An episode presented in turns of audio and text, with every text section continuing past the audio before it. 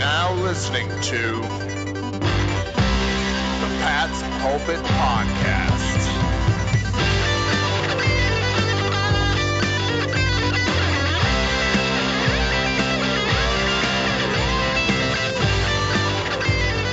All right.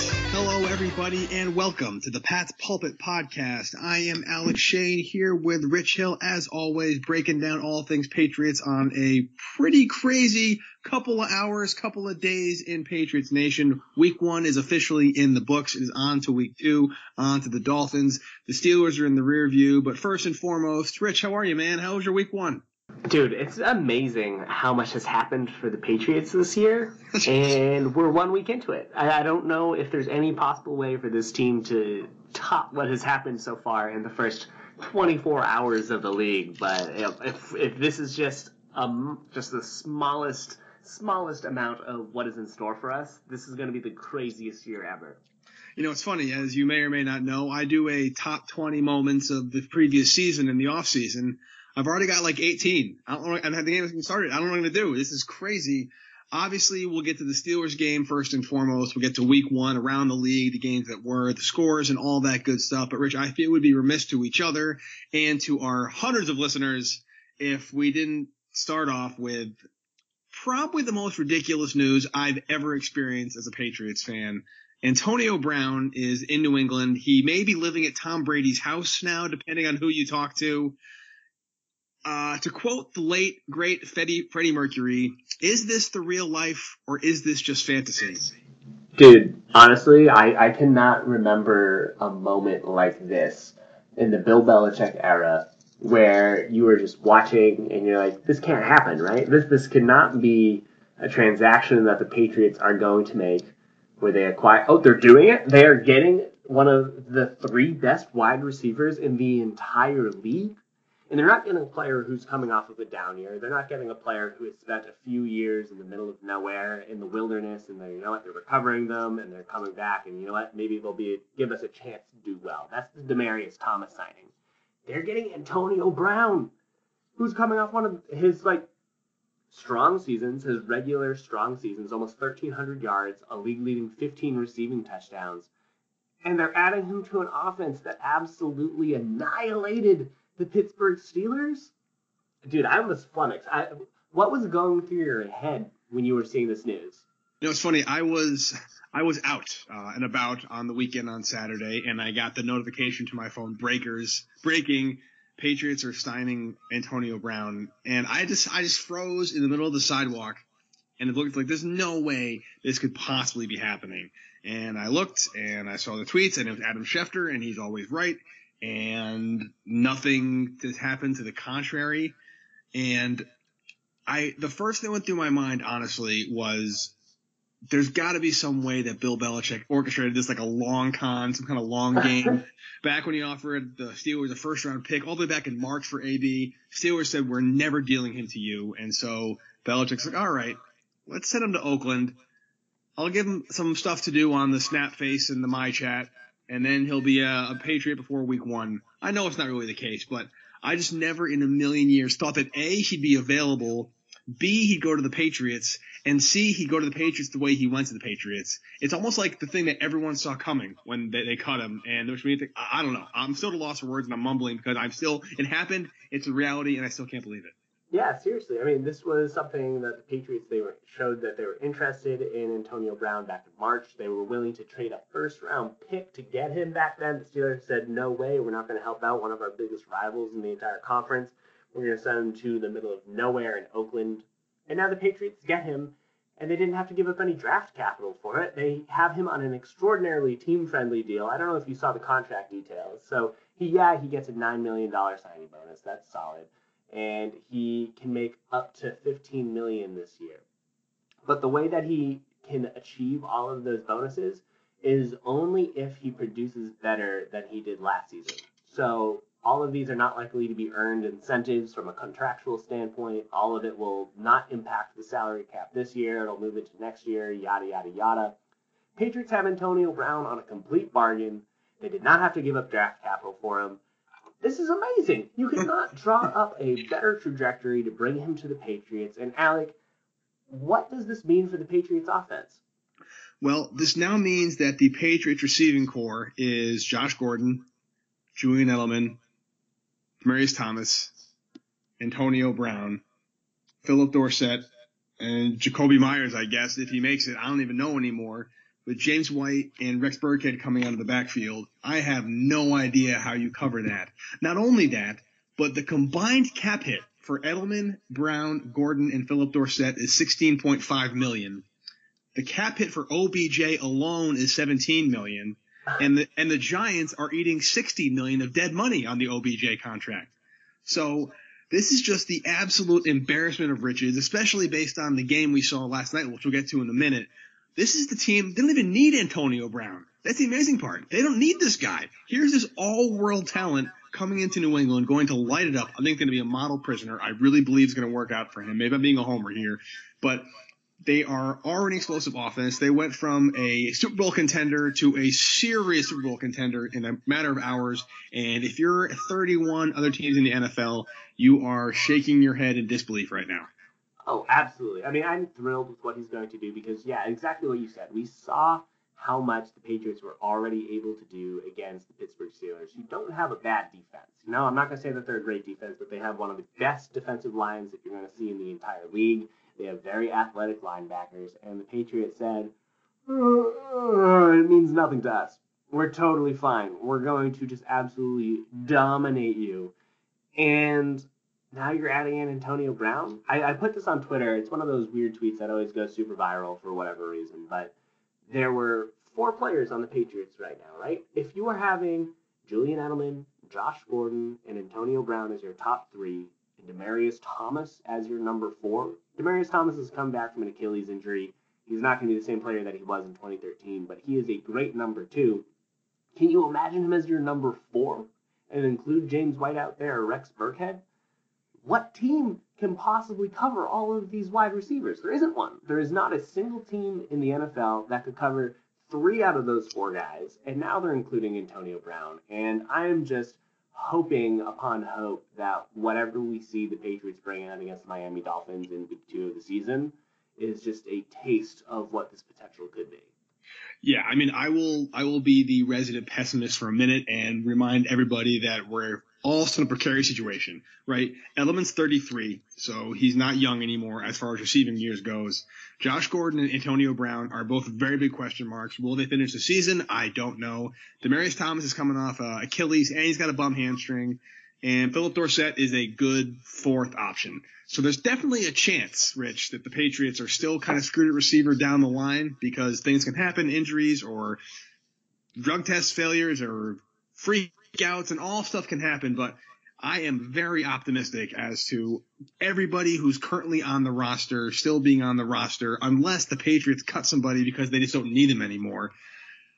I don't know. Do you think this has potential to be a, a 07 like offense?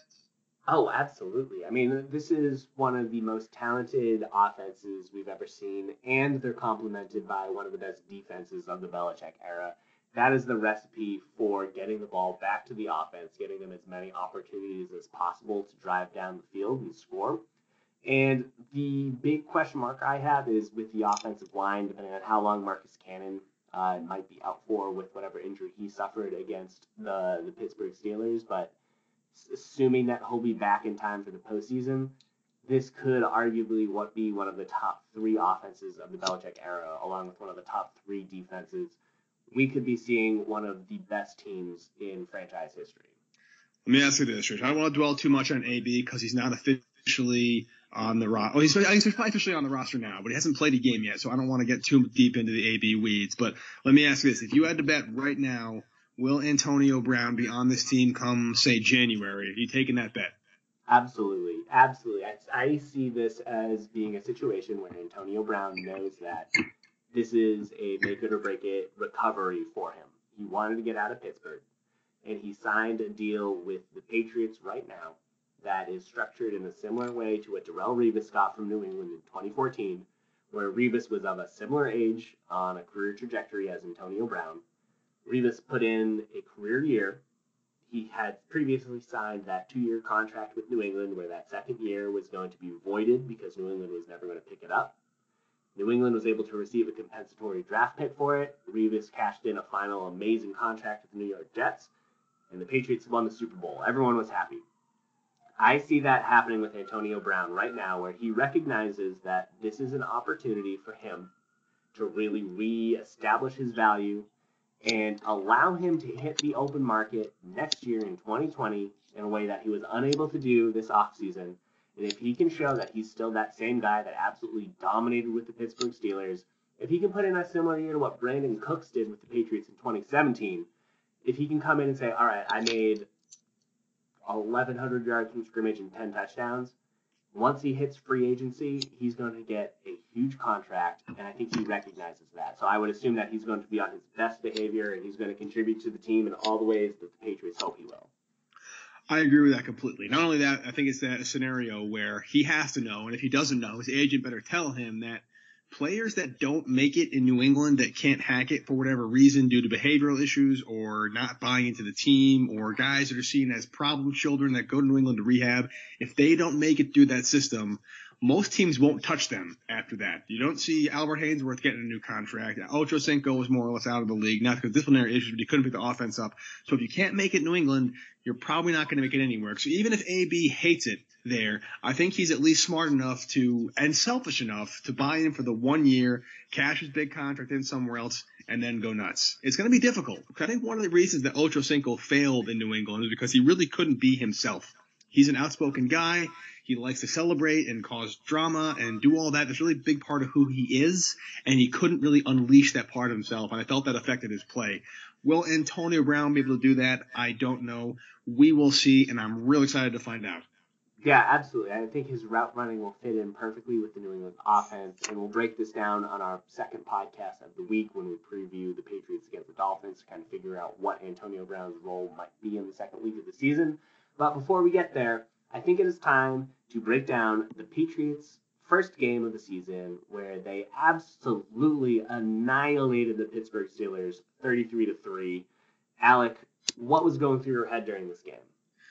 Rich, I don't know about you, but I thought this game was over about maybe three quarters of the way through the first quarter. It was only 10 to nothing. It's not like the score was out of control by that point, but the Steelers were unable to do anything offensively. The Patriots had a couple of, I think it took them about a drive and a half to get comfortable. Brady looked kind of off. I think they ran it five straight times in a very wobbly incompletion for their first drive, and then a couple of really off passes on the second drive, but they got it going after that. And after that happened, it was all Patriots, all three phases of the game. It was as complete a offensive, defensive, special performance as I can remember in a week one. The Patriots are very famous for starting out kind of slow and finishing two and two in September. This is a 30 point win, and it wasn't even that close. It's weird to say that, but it wasn't. And I, can't imagine. I guess I can always nitpick and th- think about things that, that could have gone better, but it's very tough to imagine a better start to the season than hoisting your sixth banner against the team that prided themselves on being the only team that had six banners, beating that team by 30 points while their best player now plays for you watching in the owner's box. Doesn't get better than that. Oh, it's so true. I mean, yeah, of course, the Patriots' first drive on offense was a little bit iffy. Tom Brady's like pass was not the most accurate, and I wonder if a little bit of that has to do with Ted Karras's snaps at center, where the ball was kind of floating, and so Brady wasn't able to get back into his drops and his normal rhythm. And you could see the ball hover a little bit before he got there. Karras didn't realize that was happening. Brady didn't acknowledge it, but Belichick said something on Monday morning to the tune that you know what that anything that impacts the timing more than what you're used to, uh, is going to impact the offense. It's going to impact the rhythm. So hopefully Ted Karras will show a little more zip in his snaps out there, but didn't affect the Patriots too much because they scored on seven out of their nine real drives. You know the game was out of hand. They didn't really try to score on that final drive that they had with four minutes left in the game but they scored on uh, seven of their first nine. They did a very, very impressive job. And Alec, if you had to choose one player to be considered the offensive MVP, who would it be? Uh, I can't believe I'm saying this, but Phillip Dorsett. Um, not only did he have four catches for 95 yards and two touchdowns, but he has caught the last 20 passes Tom Brady has thrown his way. What an underrated guy he's turned into. He's not flashy. He's not going to get you those kind of numbers every single week, but he was open. he ran his good routes. He's been consistent from day one of the preseason. He's been the only guy out there every single week. So while there are players that are more explosive than him, I mean, obviously Gordon had a great game, but Rex Burkhead was fantastic. I want to give Phillip Dorsett his day in the sun because he's been Mr. Consistency for the Patriots since he came here. Every chance he's gotten, he's taken advantage of it. So today's his day to shine for me. Oh, absolutely. I mean, those touchdowns that he had were just simply gorgeous. I want to give so many props to Dorsett for getting open, showing that he's on the exact same page as Tom Brady. But also, Brady was throwing balls better than he did at probably any other point last year. If I'm being honest, those deep passes, a couple of them to Dorsett, one of them to Josh Gordon in the middle of the field, those, and you know, throw the one to Jakobi Meyers as well. Those were probably as good of a pass we've seen from Brady, and I would rank them probably better than most of his passes from last year. He showed a lot of zip. The velocity was incredible. They didn't float out there. He got them to the receiver in a place where only they could catch it. It showed so many positives just from a rapport standpoint and ability standpoint. Very excited what that means for the rest of Tom Brady's season. But I agree with you. Phil Dorsett has kind of become a forgotten man. I'm going to be honest. I'm one of those people. Uh, I didn't even mention him in one of those top four receivers uh, with Edelman, Gordon, Antonio Brown, Demaryius Thomas. Could Phil Dorsett be one of those top producers for the Patriots? Maybe. I mean, he, he has shown that he could take on that Chris Hogan deep threat sort of role against the Pittsburgh Steelers. The big question for me remains whether this was just simply a matchup opportunity where New England knows that they will always have the opportunity for one of those big busted coverage plays against the Steelers because of how they roll their safeties, and there's always going to be a breakdown at some point. It's just a matter of if New England can capitalize at that given moment, or if Phillip Dorsett's going to actually be a big part of the Patriots' offense moving forward. Because you look at a target perspective, Edelman is clearly number one. But James White and Rex Burkhead had seven and eight targets apiece. Phillip Dorsett only had four. And so I'm wondering if whatever the Patriots are doing with these two running back sets out of their backfield could really change how uh, what the, how the Patriots are playing this year. And is this going to be the next revolution for their offense in the same way that Wes Welker represented a change from the slot, and Gronkowski and Aaron Hernandez did from the tight end position? I'm curious to know if these two running back sets are going to really change the game. Yeah, I mean, I've gone back and watched the all 22 yet, but I feel like the bulk of their offensive formations came in a shotgun, two backs, three wide receivers. That seems to be kind of the, the, whatever their base offense is. What I loved about that though is their base offense wasn't just James White and Rex Burkhead motioning them both out. There's a couple sets where Brady was in shotgun, and it was I think James White and James Develin were back there. I've never seen James Develin lined up on the shotgun to the left of Tom Brady before. Very unique. And they ran a couple of draw plays out of it, which gave Develin like a head of steam to plow over some poor schmuck while, while James White hit the, the hole. So yeah, I mean, I'm very curious to see. I don't think the running game was really a focus for the Pittsburgh game because as you mentioned, it's a very strong defensive front and decent linebackers. Their secondary is their weak spot. So why not attack that? But uh, as we, if the 59 to 10 beatdown that the Dolphins gave got from the Ravens an indicator they're very weak up front. The Dolphins are, so maybe that game plan will change. I think to your point about Phillip Dorsett's role, I really don't know if he has one. I guess it really will depend on, on AB, whether AB can step in right away. It's not an easy playbook to learn, so it might take him a couple of weeks to get acclimated to the point where he can really contribute. And it also depends on whether Demaryius Thomas can come back from that hamstring injury. I do think Dorsett will get pushed down the depth chart because he's just not as talented as the guys on the roster. But it's a pretty sweet fifth receiver to have when your number five target has 95 yards and two TDs. oh, it's so true. I mean, we saw this happen last year as well. Once the Patriots acquired uh, Josh Gordon, that Dorsett, who was originally part of the Patriots offense, kind of faded away. I wouldn't be shocked if that were to happen again. But this was definitely a career day for Dorsett. I thought it was very exciting and promising for what he should bring to the table. And I mean, anytime you put up 33 points and you look as dominant as the Patriots did uh, they had a few drives stall uh, pretty close to the goal line against the Steelers. They had a field goal uh, from the seven yard line.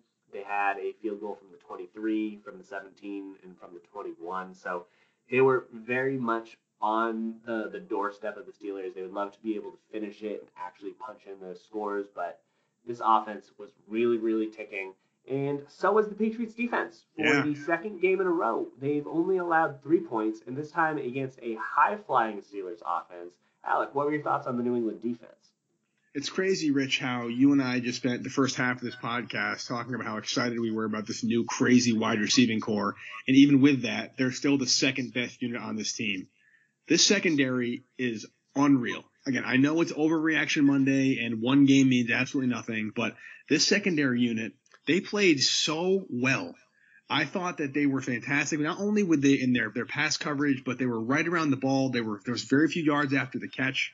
There's a lot of pass breakups. They passed off players really well. There were a couple of breakdowns and a couple scenarios where there were guys open deep where uh, Roethlisberger overthrew them. But other than that one 30 some or 40 some yard bomb to James Washington, the Steelers were able to get nothing done all night, and there wasn't this massive pass rush that was keeping Roethlisberger on his toes all night. They only rushed three or four guys most of the time. It was the linebacking corps keeping him in the pocket, and the secondary just locking down these receivers.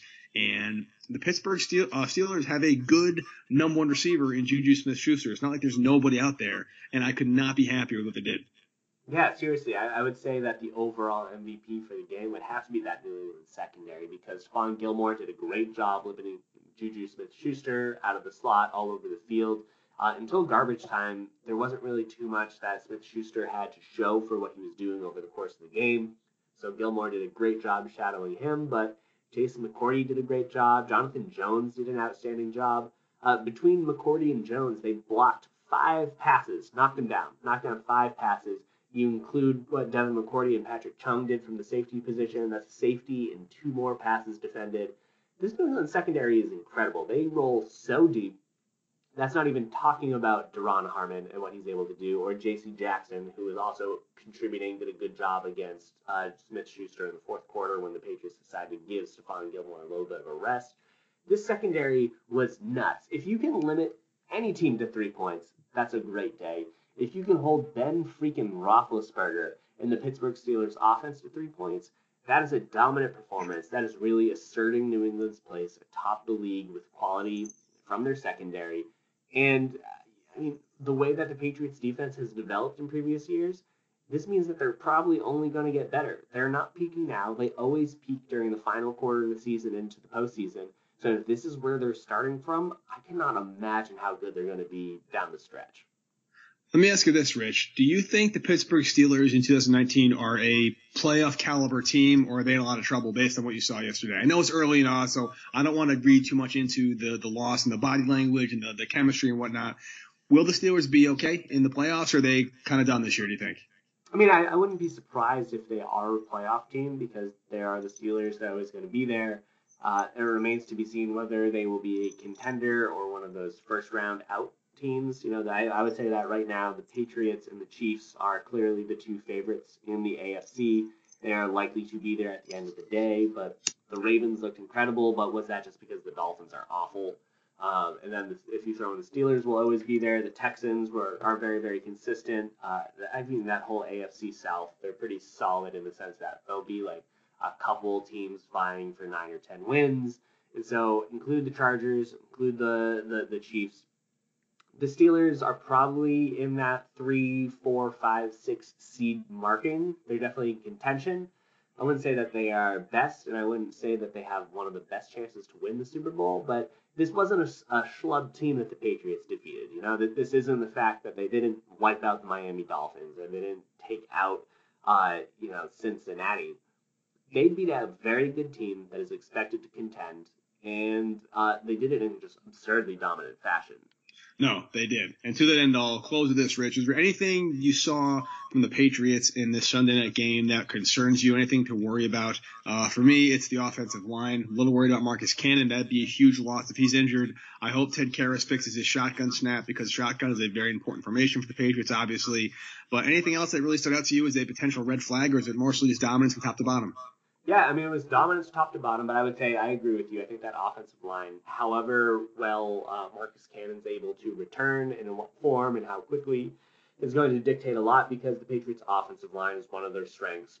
That rushing attack was very uh, unsuccessful for the Patriots. Sony Michel, 14 yards on 15 carries. A lot of it during garbage time, a lot of it in scenarios where the Steelers knew that New England was going to run the ball, so wasn't the best opportunities for Sony Michel to really generate too much on offense. But if the offensive line does struggle, this is already a team missing their top center in David Andrews. If they lose Marcus Cannon for any amount of time, you're talking about 40% of an offensive line. That's that's a lot of impact. You're already trying to integrate Isaiah Wynn at left tackle And if your best players are Shaq Mason and Joe Thuney, and you're moving Joe Thuney to right tackle, like we saw during the stretch once Cannon was out of the game, if you're having one of your best guards play tackle, you're only really seeing Shaq Mason showing any real consistency on the line, and that's a question. That is a big possible issue. So hopefully Marcus Cannon's injury is not for a long-term thing. Hopefully Korey Cunningham will be up and ready to play next week against the Miami Dolphins.